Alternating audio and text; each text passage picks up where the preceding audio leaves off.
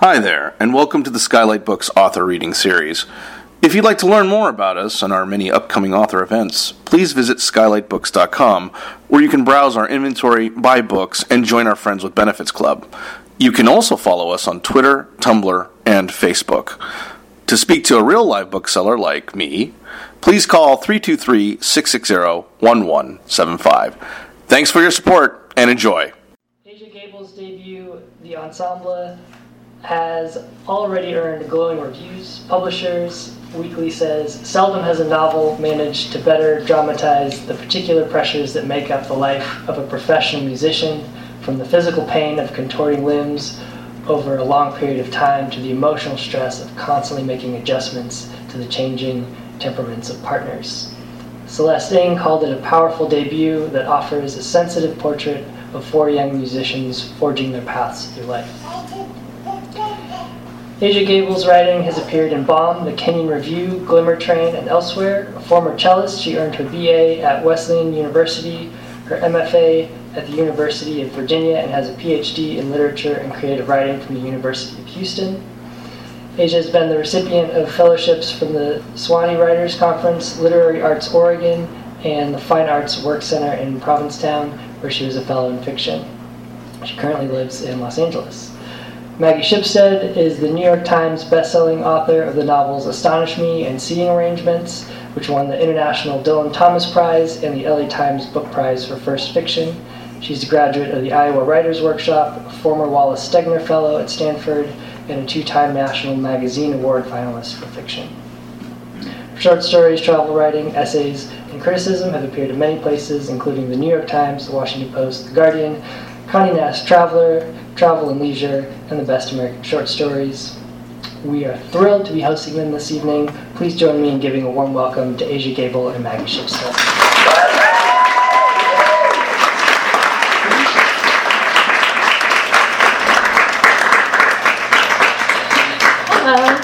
Thank you for coming. Um, you could be doing any number of things, and you're at a bookstore, which is so cool. Um, and thanks to Skylight for hosting me. They're really cool. Come back. um, I'm going to read just a short passage from the early part of the book. And basically, what you need to know is um, two of the characters in the quartet um, have a like ideal platonic relationship, um, a man and a woman, Jana and Henry, and they have started, um, have always slept in the same bed together after they perform, unromantically, um, which David told me earlier is not possible, but um, it, it, I think that um, because in, when you're in a quartet, you start to, you have to know each other's bodies so intimately and well that stuff like that becomes very common and easy to do, and it's um, almost somewhere something like um, um, a sibling best friend relationship that they have um, with each other. But um, about five years after they go pro, um, they start to have outside relationships, or Henry does. Henry, in fact, has is going to have a baby, so with someone else, and so that's a source of tension between the two of them. So that's what this passage is about. One way to say it was when they moved to New York, Jana and Henry cut back on overnights because she lived on the east side and he lived on the west side, and she hated the crosstown buses and also walking across the park alone, especially with her violin. And there were so many people in their lives, so many people in New York City, that time alone became sacred and rare. Another way to say it was they were older, had grown up and out of it, no longer needed the physical rampancy and secret comfort of each other's bodies in bed after a blood flushing concert or a brutal, prickly rehearsal. Another way to say it was the practice had marched right up to the edge of being inappropriate and enough was enough. They never had sex, not even close. There'd been nothing sexually charged about their relationship, nothing really romantic either, unless you counted that feeling of mutual recognition when someone wraps her body around yours and you both go unconscious. And one more way to say it was the context changed. they were no longer scrappy and trying to make it in San Francisco. Now they were emerging, as the Juilliard intern who wrote their bios liked to put it. Though Henry wondered how long you could be emerging until you were simply standing in a doorway of an empty room, emerged yet unnoticed. At Juilliard, they were treated as professionals, serious adults with serious endeavors, and their habit of co sleeping suddenly seemed a childish leftover from a past and lesser life. They had taken a little while to figure this out. The last time Jana had come to Henry's, it was a night early in, De- in early December, right as the season was, season was beginning to slip into winter. The two of them, having grown up in the wet but generous winters of California, usually felt giddy and quaint huddled under the, under the layers of thin blankets. Still charming was the way the street lamps flooded bronze light through the windows, even with all the lights off, casting an anemic pallor on their cold cheeks. Still eccentric was the incessant, incessant honking and yelping, the churn of lives always in progress just outside the apartment walls. But that night they'd fought, a fight that, in their pajamas in bed in the middle of the city, felt like a point from which they would not turn back. That evening they'd gone, with Britt and Daniel, who were the other two members of the quartet, to a performance of the Guarneri Quartet at, the, at Carnegie Hall. They'd had to go, really. Their dean regularly invited them to concerts so they could meet other groups and become familiar faces, to programming officers at the various venues. Afterward, there was a party in a small, narrow cocktail bar across the street. Daniel and Jana had charged forward into the crowd, always the determined, well spoken face of the quartet, neither from that Tony world, but both able to talk to moneyed patrons with a studied fluency. Henry often ran out of things to talk about with these people after they were done marveling at his youth. He noticed Britt spending an inordinately long time at the bar deciding what to drink, and when she finally had a glass of red wine in her hand, she remained staring at the rows of liquor bottles, her back to the crowd. Henry walked up beside her. Are you as bored? And she jumped in her seat, tipping her glass and sending drops of red wine onto the front of his suit. Oh, Henry, she said, dabbing at his jacket with a bar napkin. I'm sorry, this looks expensive. Was it expensive? It was expensive, but Henry hadn't paid for it. His mother had. A gift upon learning they had landed the Juilliard residency. It's nothing, Henry said. Britt frowned. Well, it's sort of your fault anyway. Henry sat next to her and ordered a gin and tonic. The compact, buttoned up bartender peered at him suspiciously but didn't card him. Britt had been in a mood lately. Really, she'd been in a mood for at least three years. Though neither Britt nor Daniel had ever explicitly spoken of it, Henry and Jana knew there'd been something between them early on a romantic scuffle, a fast fizzle, and a subterranean burn as it faded away. The topic hadn't much come up during Henry and Jana's overnights either.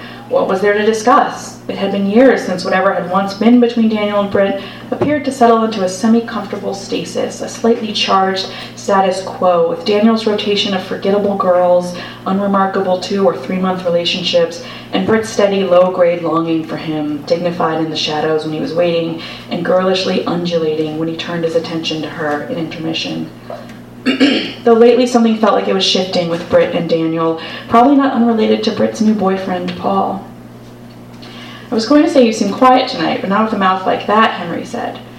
Why do people always say that to me? You seem quiet. What should I say back? Yes, that's because I don't want to talk. Okay, well, Henry said, standing. No, no, Britt said. Britt put her hand on his arm. Sit down. I'd rather talk to you than anyone else here. Oh, wow, thanks. I don't mean that, I just mean she gestured across the bar toward where Jana and Daniel held captive a collection of miniature elderly ladies in chunky necklaces. I just mean them. Henry could tell, even from this distant, that da- distance, that Daniel's suit, the only one he had, fit even worse than the last time he'd worn it. The cuffs now revealed his wrists. Were, were Daniel's irregularly long arms growing longer? Was that possible? Henry saw the seams were gray from years of pulling. When was Daniel's birthday? Perhaps Henry could get him a custom suit of his own. No, he'd be resentful. Daniel kept taking off his glasses and putting them back on and taking them off. He hated wearing his glasses. He had once told Henry something about how they represented an evolutionary weakness, but he seemed to be squinting more and more these days at things other than just sheet music.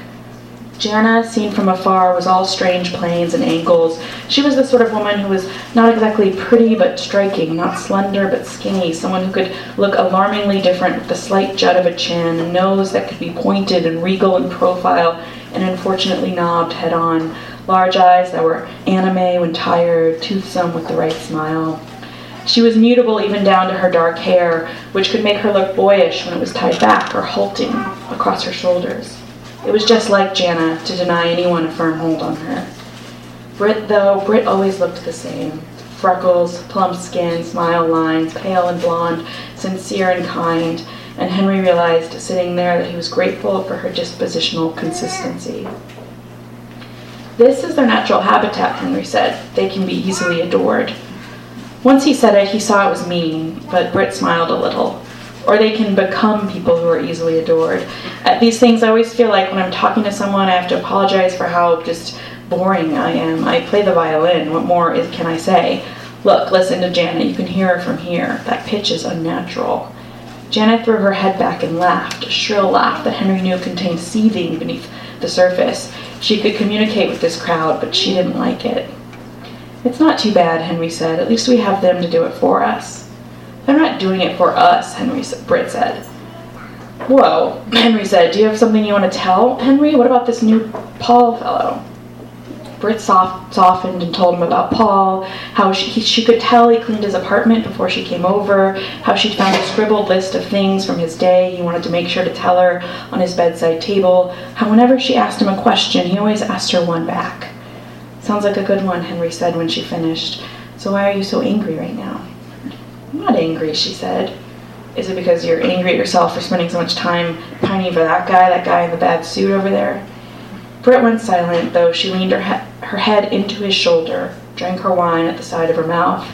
From behind, from Jana's point of view, it must have looked like something else, at least fleetingly, because after the brief moments during which Henry felt tenderness for Brit's blonde head beneath his but before he could say anything more, Jana was there, behind him, her hand in his hair. His hair. You both need haircuts, Jana said, and Brit withdrew. Jana was scratching his scalp with her fingernails, sending white shivers down his neck, and the way the response was both automatic and charged irritated him. Now he linked the touch to Kimiko's touch. A different woman, a different context, a different impulse. The point where the wires crossed was buzzing electri- electric, and it stayed lit inside him all night. Later that night, in bed, after Jana scooted toward him, cold under her under the quilt, he said, "Don't do that again to my hair." Jana paused. A siren wailed by. I was just saying you need a haircut. I mean, seriously, you do. There's a public face we have to maintain. People could get the wrong idea, he said. What, with Brit nuzzling you in a bar? Sure. They volleyed back and forth a few times, their barbs getting hollower as they got meaner. The kind, this kind of meanness was meant for people having sex, people who could later expunge the meanness in the half tender, half violent act of merging. Aren't you sleeping with anyone? he said. You know I'm sleeping with Kimiko, right? Of course she knew. Henry knew she knew. He also knew Jana had no intention of having a sexual relationship with him, and that his accusation was low and undermined years of tangled but necessary friendship, and that once he'd made it, the nights together were over. The dark room momentarily choked on itself. He actually coughed. Jana rolled over, her back to him. You're right, I don't think I should spend the night here anymore. And with that, she made it his idea and her decision. She fell fast asleep, she fell asleep and fast and easy, when Jana made a decision, she did not unmake it, and Henry lay awake most of the night. It was the right thing to do for both of them, so why did it feel bad? There was life right out there, sirens and clanking bottles and the crazy bellowing man in the building across the way. It couldn't be more different from their life in San Francisco, all sky and studiousness and sea splash. Couldn't she also see things were changing, had in fact already changed? The next morning he awoke to Jana fully dressed, She'd smartly brought a change of clothes, black leggings, a black tunic, now cold and almost Slavic at this angle, and tiptoeing around his chilly room. What she looked like wasn't slippery at all, he saw now. Her face was serious, the aquiline nose and whittled jaw, but really it was the face of a girl trying out expressions and postures its origin withheld from him now. He watched her gathering her things, but also, lightly grazing his things with her fingertips, his clothes and his dresser and his records stacked on the floor, feeling for what he couldn't say, feeling the varnish on his viola, the tips of the metal music stand in the corner, the molding around the doorway. Henry watched her know with her hands the stuff of his life, and then thought to himself, This stuff isn't my life. My life's out there. And he realized that his context had changed, but Jenna's hadn't. Hello.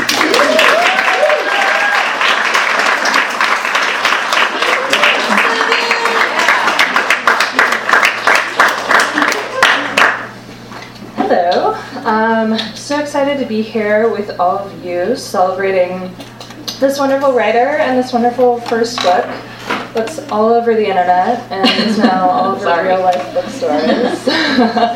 um, and yeah, so we're going to chat for a little bit and then you guys will have a chance to ask questions, so start thinking. You'll be judged on them.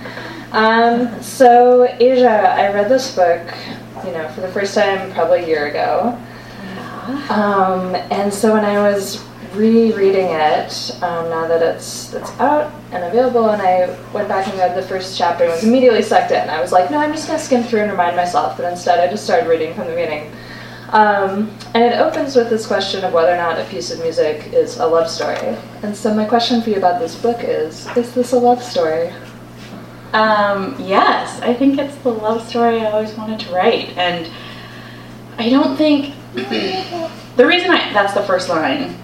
Um, wait, what's the first line? It's, it's a love story. statement. The first statement. It's not a question. But she disagrees. Yeah, she disagrees. Um, is and I think they're all kind of wrong in the beginning. They all sort of think, oh, they don't understand what a love story is in the beginning. Um, I think a lot of people think a love story is like a story of, of romantic infatuation or lust, and I think it's about intimacy, which is different and comes in all kinds of different flavors and um, pairings and and I think when you yeah when you like dedicate your life to with to three other people that are not your spouses, um, it's there's like a weird kind of intimacy that happens. It's physical, it's emotional, it's um, uh, intellectual, um, and it, it's really easy to get fucked up. Like, but I- that's what I was interested in. Like, we can all tell the story of like lust, but but it's harder to tell a story about like the way you can lay with someone in bed and it's not sexual. It's but it's really vulnerable, and then that's kind of what I wanted to talk about. And I think it's an intimacy that almost takes them by surprise. Like it accrues slowly over the years, and when they enter into it, it's not necessarily a purposeful lifelong bond. It's something that kind of is life. Like it's their lives unfolding together Yeah. as a group. Yeah, I kind of well the first title for this book was Unlikely Marriages, and then my editor made me change it because she said it sounds like a book about marriage, and then it would have to have like a pink cover or something. I don't know. Um, and but I, it, I still think that that's like accidental marriage is still like the kind of the essence of it. Like it does become what their life is. Like these relationships become their life, but it does take years the way that a marriage does. I imagine. I've never been married, but uh, Soon though, just recently engaged. um, yeah. So still think that's the most accurate metaphor. Interesting. And so Aja is a classically trained cellist. Um, and so to me, reading this as well, your experience as a musician creates this opportunity for sort of new insight and new kind of stories that people might not necessarily be um, familiar with. Like uh, when you were introducing the section you read, you talked about the physicality of playing together, and I think that's not necessarily the first thing people think of when they think of classical music.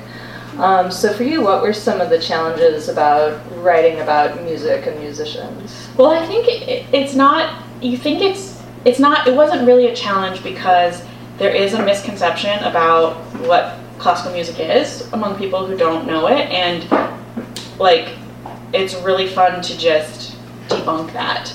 That's like a very easy. It's much. I think much harder to write about like a marriage that like everybody knows about. Like this is a kind of union that people think they have ideas about. That's like fun to, to delve into like oh no there's a physical aspect to it and there is a romantic part of it. And then what happens when those people get relationships outside of those relationships? And what happens when you like are 22 when you start and then you're 50 like how do you, how do you still have the same relationship with someone? So that was like an easy thing to do. I think that you know i don't know do you do you agree with like because you wrote about a specific world with ballet like do you was it hard for you Well, see, this was another one of my questions. Thanks for jumping in. Um, which is that for me, I like to write about subcultures, but always as an outsider. And for you, I think sometimes when you're Oh. writing about subculture as an insider, the sort of sense of responsibility can be different. Yeah. It's more like because I didn't become a professional musician, I always had this like bank of knowledge that the people that I was spending time with were not musicians at a certain point. Like at 20, I was no longer like only hanging out with musicians. And so to to to to explain what that was and then also to discover how different and separate it was and how much it was not what people think it is was a story that I had to tell myself for many years before I could write it. So I think it was like a process of me discovering that it was special before I even started to write about it. Um, because for a long time I didn't think it was special. It was just like this thing that I did. Like you you ran track and I played music and like I just didn't think it was something people would be interested in. And not until someone was like, "What are you gonna what what what can you write 300 pages about?" And I was like, um, I like watch reality TV, music. So I would read your novel about reality TV as well. Just for the- okay. um, well, so then you moved from being a serious artist of one sort and being a serious artist of another. And do you think your sort of background and your practice as a musician informed your life as a writer? Um, they're very different. Like everyone, you know, writing is super solitary and lonely, and chamber music is really collaborative. And um, when I sit down to practice, I know exactly what I'm playing. There's like it's already written for me. Like I know exactly the exercise that you're supposed to do and how to get there. And when I sit down to write, I have no idea what's going to happen, even especially if you try to plan it out. Like, it doesn't ever happen that way. Um, so, Chris Tilghman, when I was in my MFA, said it's good for writers to have a second art um, so that they can understand this. This is the only enough, thing. man. yeah. Um, yeah. I can't. I can't have my job. I have to make room for my second art. um, just so that it's like good to know that like not all art is the same, and that's totally fine and good.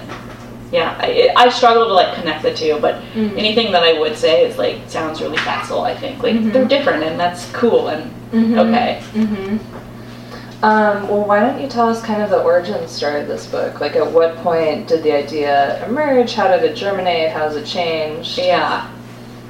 Well, there's one story I tell when it's like written down, and this is not written down, so I'm gonna tell that one. This one's like because so I was I, I studied with the St. Lawrence String Quartet at Stanford for like three summers when I was young. I mean, I was like 15. I wasn't that young, but um, they're really they're a professional quartet. They're amazing. They're Canadian. I stole a lot of stuff from them for this book. I hope they're not mad. I told them about it. And no one ever replied to me. So, um,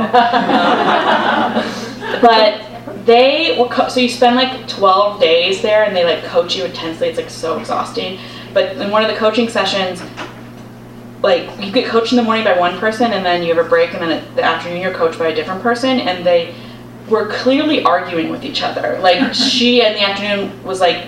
Don't don't do what Barry said. Like he's he's that's one of he's We hate Barry. and I was like, you, you hate Barry, like you have to work with him forever. Like um, he's no longer in the quartet, but um, I just that opened up that revelation because I think I I thought that they were so above like interpersonal drama, and I just didn't realize that they could have petty fights and then take it out on like me, um, who was like 15 and didn't know what was happening. Um, and that was I was like, oh, they that's like complicated for them. Like they have to do this thing and this other thing. And um, and uh, and then later, like years later, someone else was at some other conference with him, and there was there was I can't tell that story, but there's like there's like scandal and drama. There's a hot tub involved. If you read the book, the hot tub scene that I put in there is like inspired by. um, so I don't know, just like salaciousness in a world that's super elite is like Mhm. really exciting to me. like yeah. Um, but wait, so when it was like you're in grad school and you wrote a story and it sort of evolved into Oh. this, or Um, when I was in MFA, an agent. Oh, your agent, oh, Rebecca, came to t- town, and they were and they were like, propose. You have to propose novels to her, and I was like, I'm 24, like I don't know how to write a novel, and we had to. Like, so I wrote a novel proposal, and I remember sitting in that meeting with her, and she was like. "What? This is like an idea, and I was like, "Yeah, it's like what I have." Like, like I wrote a whole thing that was stupid and read like a romance novel, like an airport novel or something. That was like really mean of me to say. Not an airport novel, but like a like a whatever, like a a, a novel I didn't want to write, and um, and and I I never let that go. I couldn't write it though. Like I couldn't figure out how to do it, and then I proposed it again in, at Houston in my in my PhD because we again they made us propose novels. Like, and I I was like, why are people making me do this? This is awful. Like I don't want to write one. Um, and I wrote the first 10 pages of this novel that I then eventually cut, but like those 10 pages stayed, the first 10 pages for like years. Um, it really, I don't know. And then it, it just took a really long time for me to figure out the structure and even what I was saying. It just took a long time, but it was, I guess it was good that people like forced me to do it. I feel like yeah, sometimes that is helpful just to have it sort of in the back of your mind for a while, Yeah. kind of doing its own thing in the darkness Yeah, until the right time arrives. Yeah. I'm glad that like nothing I wrote back then saw the light of day. was there a moment when it kind of fell into place, or was it a long, gradual chipping away? No, it fell into place. Like I wrote the first 100 pages like four times, um, because I at one point it was like all one weekend, which is insane. Like I was like, it's one performance over one weekend, and it's like moment by moment. And then I tried to do that, and I was like, that's crazy. Like Ian McEwan's Saturday is one of my favorite, not favorite, but I love that book, and it, it does take place on a day. And I like and Mrs. Dalloway, like I like novels that do that, but I can't do it. And then I was like, okay, it takes place over like one year, and then it's in sonata form, and so there'll be like an introduction and development and a, and a and a Sturm und Drang like part of it, and just like was crazy. And then I just finally just let go of the formal structure and decided to just like rotate through the voices in a way that felt natural, which is probably like what should have happened in the first place. Yeah, I love that about the book because we start in Jana's point of view. She's the first violinist, so it's logical that's where we start. But really quickly, we start this movement, and it sort of becomes something that's more um, collective. So, I mean, I what was it like, kind of bringing together the mechanics? You were sort of speaking this already of a novel versus the mechanics of chamber music. Yeah. Um, The benefit of music and chamber music is that you get to hear everything at once. Like you just hear everything at once. And I, that was hard for me because you can only write one person un- unless you're like crazy, and then you can write. You can do this weird omniscient thing, but I didn't want to do an, I didn't want to do a thing like that. So, um, it's hard to like have the sound of many voices but only hear one person and so i think it takes until like a page page 100 where you where you can start to like know all of them and then you start to hear it bigger and that's just something i had to like deal with and be okay with mhm. but that means the beginning is like the i guess it is kind of the development part of the piece but yeah Mhm. Yeah. And how did you think about sort of connecting there? Because that was another interesting thing in the, in the first chapter when Jana's sort of having a flirtation with a famous violinist, and he says, um, "You could be much better," and she sort of is ruffled, and he's like, "No, you will be much better as you get older." And so that there's this, you know, accumulation of skill that continues through their lives and then starts to be pushed against by the kind of physical wear and tear of, of playing this much. So, yeah, I mean, how did you think about um, portraying their maturation as just humans together and also as musicians? Well, I think this book is not really about, I mean, it's not about music, it's about people. Sure. And they just happen to be musicians. And so they mature in the way that, like, everybody else does. And they have, like, problems the way everybody else does. They just happen to have to do this, like, weird thing while they're doing it.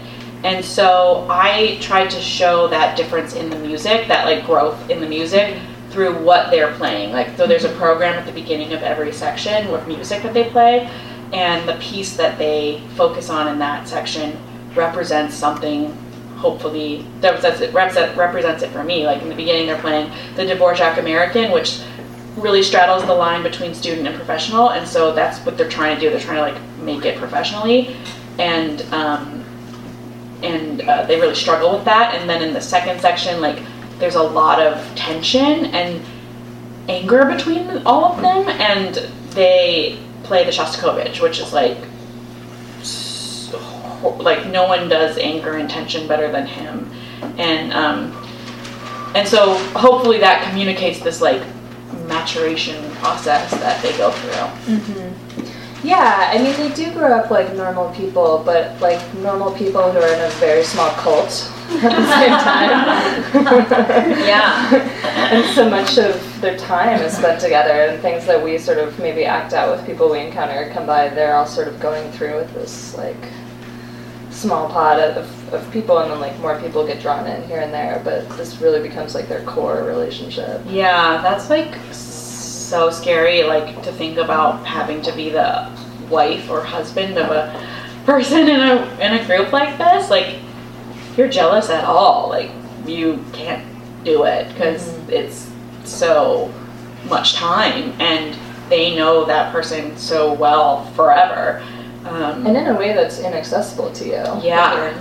not part of it. Yeah. Yeah. Like you and I know each other because we could like talk about books and stuff, but like we're not like writing books together for our, our entire lives. Like that would be intense. And or we don't sit together to write and just signal with like an indrawn breath that like now we begin. like, we do that? Like maybe. No, that sounds terrible. Yeah.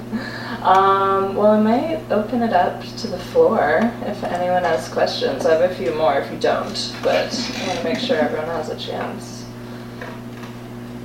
Um, the two, everyone should have two, two arts. Mm-hmm. Can you riff more on what the relationship between those two are like? Are they like jealous of each other, or do they? How, how did how did those two arts? Well, like he didn't expand further on that, but I took it to mean like so you have a place to put the tension and frustration you feel in one art into something else. Because sometimes you're writing and it's not going anywhere and that maybe that happens for like years.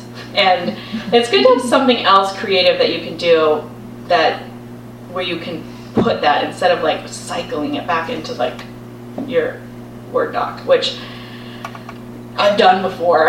Um, I, I, found myself like wanting to play the piano again at, at, when I was writing, just because like it's easier to do.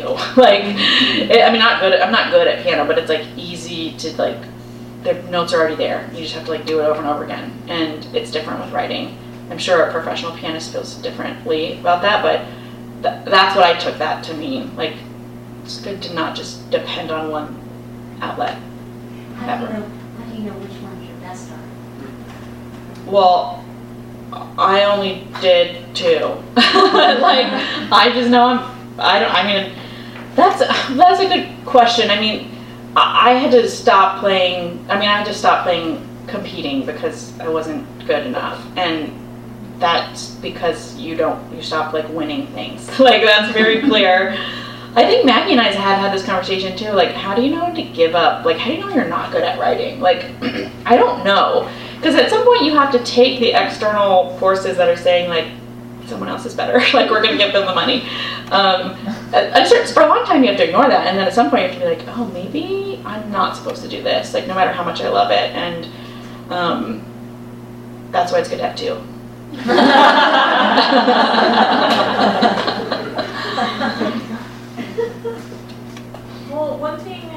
be a really short question and probably a short answer, but I just noticed. Yanny. Yeah.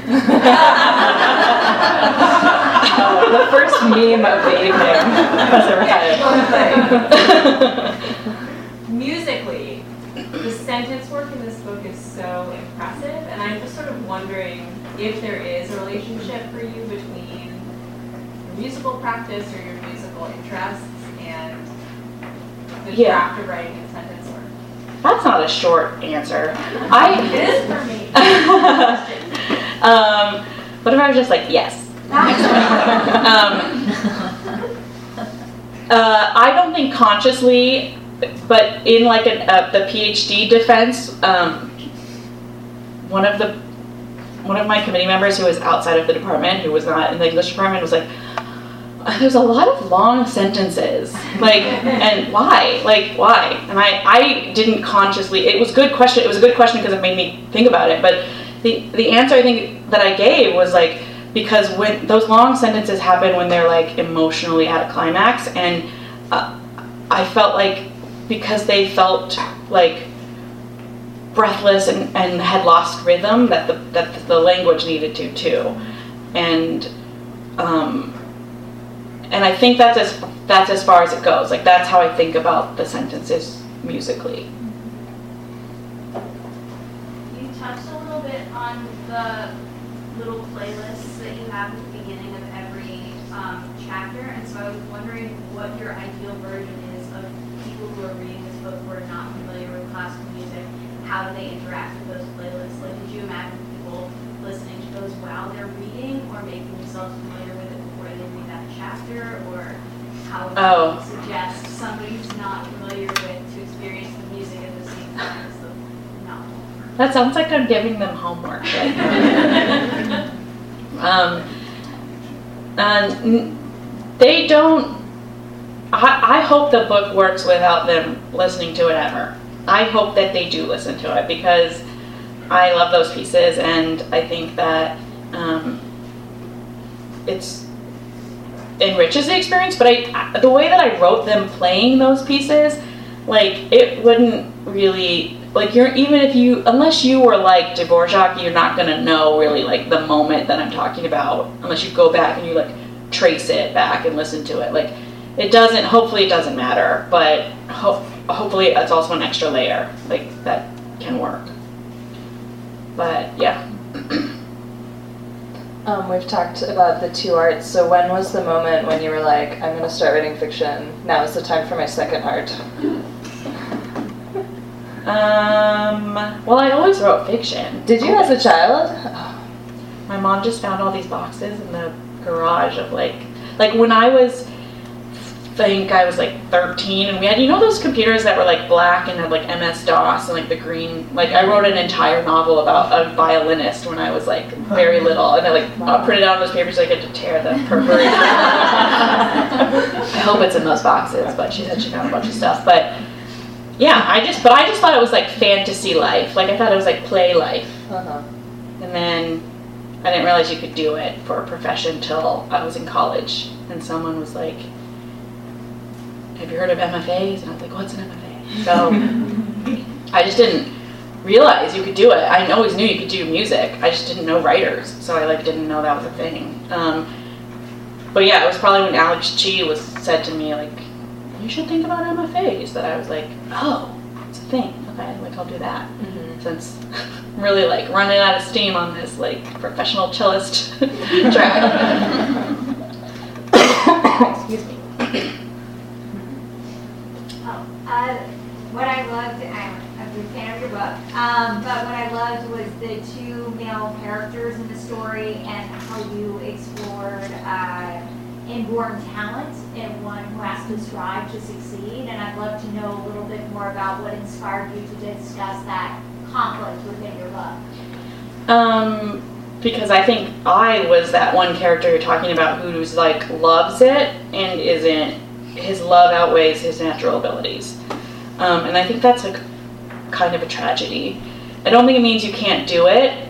I just think it means you always have to try harder than everyone else. And I saw that future. Like there was a moment when I was I could have applied to conservatory when I was 17 and I didn't because I knew it would just be like decades of like failure, like or not failure, which is like uh, yeah, just always the risk of failure, and in a way where I wasn't sure that I could ever succeed the way I imagined was possible, and um, I think some people do choose that life though, and that's like I, I, I was interested in how that like works and what kind of person you have to be. Like you have to really, really, really love it and be willing to suffer forever. And I'm just like not. Well, this has worked out. yeah, I think it's okay. Yeah. Anyone else? Um, you're signing copies for people, I assume? Yeah. So there's cake. There's cake. It's a red velvet. book on it, so you'll know that's the right cake. Yeah. Um, there's champagne, and yeah, yeah. thanks, thanks everybody.